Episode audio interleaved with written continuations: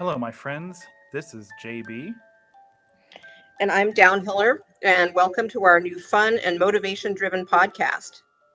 Where half the time we will focus on motivation, And the other half of the time, we're going to share our experiences with ghost hunting. and then the following week, allowing you to share your ghost stories. Stay tuned on how to share with us.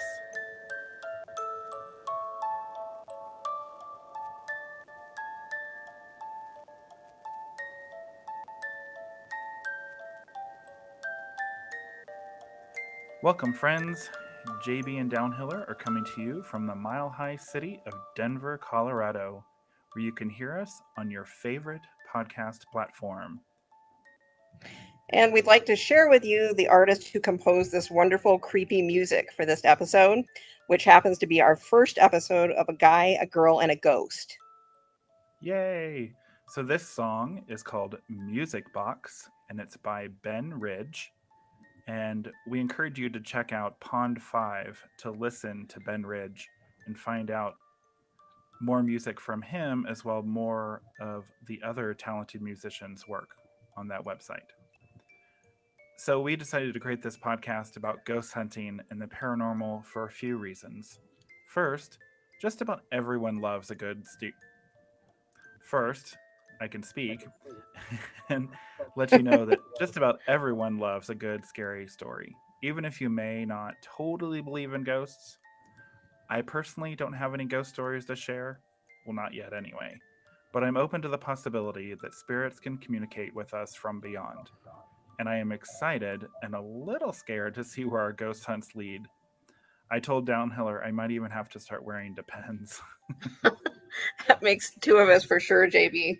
And I think we do all love scary stories. And in our case, we actually do believe in ghosts, or at least the possibility that life doesn't end as we know it when someone dies. So I've actually personally had a number of experiences that really make me believe that there's much more going on than we can see. And I'm even going to have one of my personal stories published in a magazine called Mysterious Ways soon. That is awesome, Downhiller, and we just might share some of your story on a future podcast. So let's get started with today's episode, sharing with our first experience ghost hunting. Yes. So our first stop was the infamous Cheesman Park, which used to be a cemetery, and this made for our the perfect first haunt. Yes, it definitely did. So this cemetery, let it, let me give you guys some history about Cheesman Park. So before it was the beautiful, it was a cemetery, and it opened in 1858, and the first burial occurred the following year.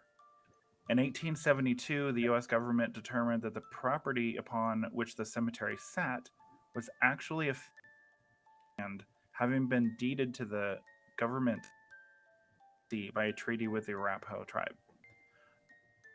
Offered the land to the city of Denver, who purchased it $200. Wow. Although to be remembered as Mount Prospect Cemetery. Three, the cemetery's name was changed to the Denver Cemetery. As time went on, different areas of the cemetery, different religions, ethnic groups, organizations such as Oddfellows, Roman Catholics, Jewish, the Grand Army of the Republic, and a segregated section for the Chinese. Some sections were with only descendants, or their organizations were terribly neglected. In 1805, 20 acres at the northeast part of the cemetery to the Hebrew Burial Society, who then maintained to the rest of the graveyard fell further into disrepair. By the late 1880s, the cemetery was rarely disrepair, becoming an ice become one of the most exclusive parts of the quickly growing city. Exactly. So this cemetery had just sort of dissolved into a potter's field, basically. And real estate developers began to lobby for the park, um, for a park in its place, rather than continue to use the cemetery and just this area that was just kind of becoming very um, nasty and gross for the area that surrounded it. So on January 25th of 1890, Congress authorized the city to vacate Mount Prospect Cemetery, and families were given a whole 90 days to remove the body of their loved ones to another location. And those who could afford it began to transfer the bodies to other cemeteries throughout the city or even to other states. But due to the large number of graves in the Roman Catholic section, which is off to the east side, Mayor Joseph Bates sold that 40 acre area to the Archdiocese of Denver, which was, you know, and then they renamed it the Mount Calvary Cemetery. The Chinese section of the graveyard was given over to the large population of the Chinese who lived in a neighborhood that was at that time known as the Hop Alley district of Denver. And most of those bodies were removed and then shipped back to China. Several years went by. Well, the city waited for citizens to remove the remains of their families and loved ones, but few did. And when you think about who was buried there, it makes sense. Most of the people who were buried in the cemetery at that point were vagrants, criminals, paupers, um, most of whom may not have had a family. And that probably has a lot to do with why the majority of the bodies, and the estimate is around 5,000, remain unclaimed at this time. Which is just very sad if you really think about it. It is. 1893, City of Denver then to an undertaker named E.P. McGovern remove the remains. McGovern was to provide a coffin for each body and then transfer it to the Riverside Cemetery at a cost of $1.90 each. The began on March 14, 1893. A sorted audience of curiosity seekers and reporters came and went. For the first few days, the transfer was orderly. However, the unscrupulous McGovern soon to make an even larger profit on the contract. Rather than utilizing full size coffins for adults, he used caskets that were just one foot by three and a half. One source claims that this was done at least because of a coffin shortage caused accident in Utah hacking the bodies sometimes use as many as three caskets for just one, which is that's just disturbing. In their haste, body parts and bones were literally strewn everywhere in a disorganized mess. Their haste also allowed souvenir hunters and onlookers to help themselves to items from the caskets. The city built a temporary wooden fence around the cemetery, and in 1894, Grading and leveling began in preparation for the park, though several of the open graves wouldn't be filled in until 1902. Finally, shrubs were planted and the holes filled where coffins were removed, supposedly. Work was completed in 1907 without ever having removed the rest of the bodies. Writer and playwright Russell Hunter said that in a, in a 1980 interview that many of the elements from the movie The Changeling were based on experiences from his first few months in Denver in 1968 while living in a large house at 1739 East 13th Avenue on the northern edge of Cheesman Park. Unfortunately, my friends, sorry, this house was razed in the 1970s and it is now a condominium building on that site. Although the film is set in Seattle, the house the film centers on is called the Cheeseman House, a nod to the Denver inspiration. Cheesman Park is also rumored to have been the inspiration for Steven Spielberg's Poltergeist. Whoa. In recent years, skeletons have been uncovered several times during construction and improvement project projects. Sadly, there is no good way to identify who these souls were in life, and the bodies had to be buried elsewhere without being identified. That's right, JB. It's really pretty sad when you think about it and really embarrassing the way the city of Denver handled the situation so poorly. But this history is also the very reason that Cheesman is rumored to be haunted. And we decided to make Cheesman Park our first ghost hunt, mainly because of the history that we've just spoken about. And there have been countless reports of strange and scary experiences over the years, and not just at night People report cold spots, feeling of sadness, moaning, crying, and even feeling trapped on the grass as if someone is holding on to them from beneath the soil, which is just creepy. And there are also reports of a spirit in a torn and bloody hospital gown approaching park goers, asking if they've seen the person who stabbed him many times. The spirit apparently looks like a pale man initially, but then he just disappears into thin air when he's told the park goers don't know who he's referring to. And the mere thought of walking in the cemetery at night gave us both goosebumps. And we wanted to see if we had similar experiences or maybe even some new ones. And we took a voice recorder, um, an EMF detector or electromagnetic frequency detector, and something called uh, something called the Spirit Box Story, which is an iPhone app that is supposed to allow spirits to kind of manipulate it and speak words, and then you can see it. So we took those things to record any voices, noises, or unusual activity. Yes. So we arrived at the park on the west side near 9th, around 9th Avenue, around 9 p.m. It was very warm and clear, as it has been quite toasty in our city for the last week or so. And it's been a very, you know, so, anyways, we, it was probably still over 80 while we were walking into Cheesman. But almost immediately, we walked into a cold spot near a cluster of trees. And when I say cold, I mean ass freezing cold. The temperature dropped, and I would say at least 15 degrees or more, and Downhiller and I were stunned. Yeah, JB, it was almost like we had gone into the mountains. The temperature change was just so abrupt. And I think I was so startled, if I remember, that I kind of reached out and grabbed your arm because it was so shocking.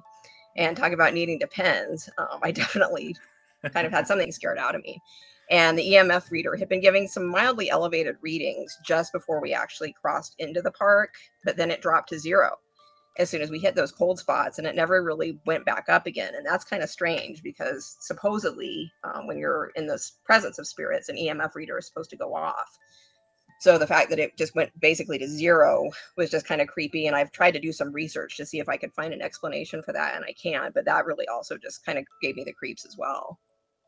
Yeah, it was it was really abrupt. And then we noticed that the cold spots seemed to come and go in waves as we made up made up our way to the hill towards the pavilion.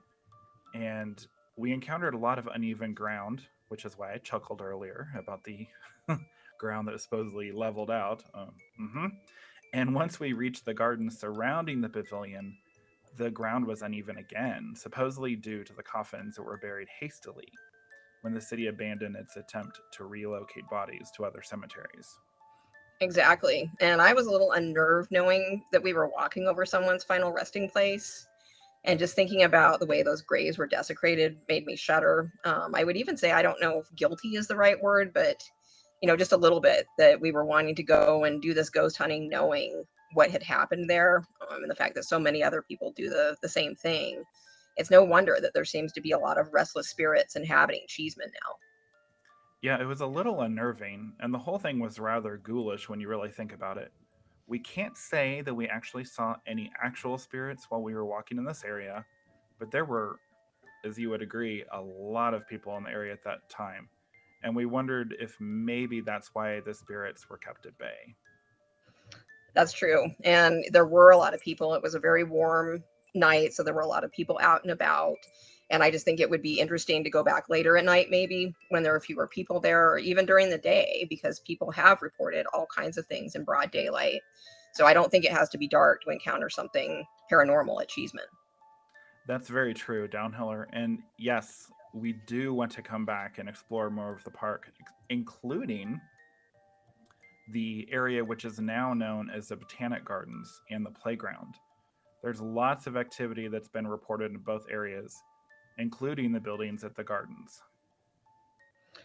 That's right. And speaking of activity, we walked right into those cold spots again when we were leaving Cheesman.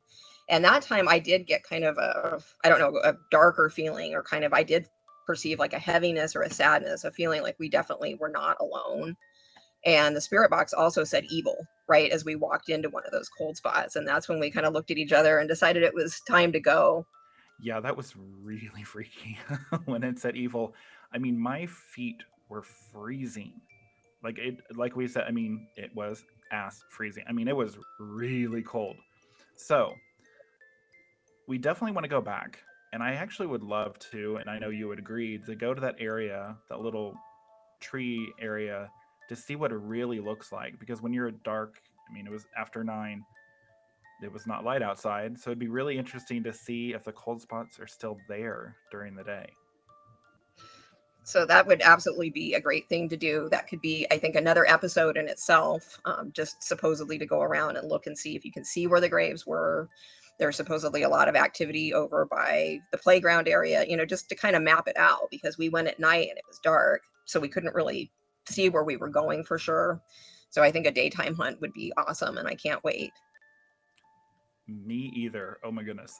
So, anyway, as much as we love Cheesman, we're already set for our nose next nost mm-hmm, whatever nost is the nose knows we are set for our next ghost hunt which will be the old university of colorado medical school campus at 9th and colorado downhiller you have a personal connection to this location don't you i most certainly do so i received my master's degree in public health from that campus way back in 2008 feels like a lifetime ago and the only building that's still standing at that location is an old nursing dorm that housed, at least when I was there, the bookstore, the bursar's office, um, some conference rooms, among other things. And there is some haunted history to that building. And we'll talk more about that during the actual podcast. That is really exciting. Um, I know I am excited. I'm sure you are as well, given your personal connection to the campus. Oh, you have no idea. This is really exciting to me to kind of go back, even though we can't go in the building. It'll only be outdoors. There are some rumors that um, people used to see faces in the window and stuff like that. But again, I don't want to give away too much. Again. And remember that we aren't just doing our own ghost hunts for this podcast. We also want your ghost stories, our dear listeners and our friends. We want to, to hear your personal stories. And we feel that that will make these episodes even more fun. So you're probably wondering how to submit those to us. So please send us your stories to ggghoststories at gmail.com. That is a guy, a girl, and a ghost story or ghost stories, but we couldn't turn that into an email. So we shortened it a little bit. Again, it's ggghoststories at gmail.com. And then we'll pick a story to read on an upcoming podcast, and we might even interview you. So, with that, we're going to sign off, friends. But before we do, let me ask that you do us a huge favor. Please share this podcast with your friends and family. We're really excited to grow and can't do that without your support. Yes, that's right, Downhiller. Remember, the JB and Downhiller is available wherever you listen to your favorite podcast. And this podcast is brought to you by Captivate and Riverside.fm.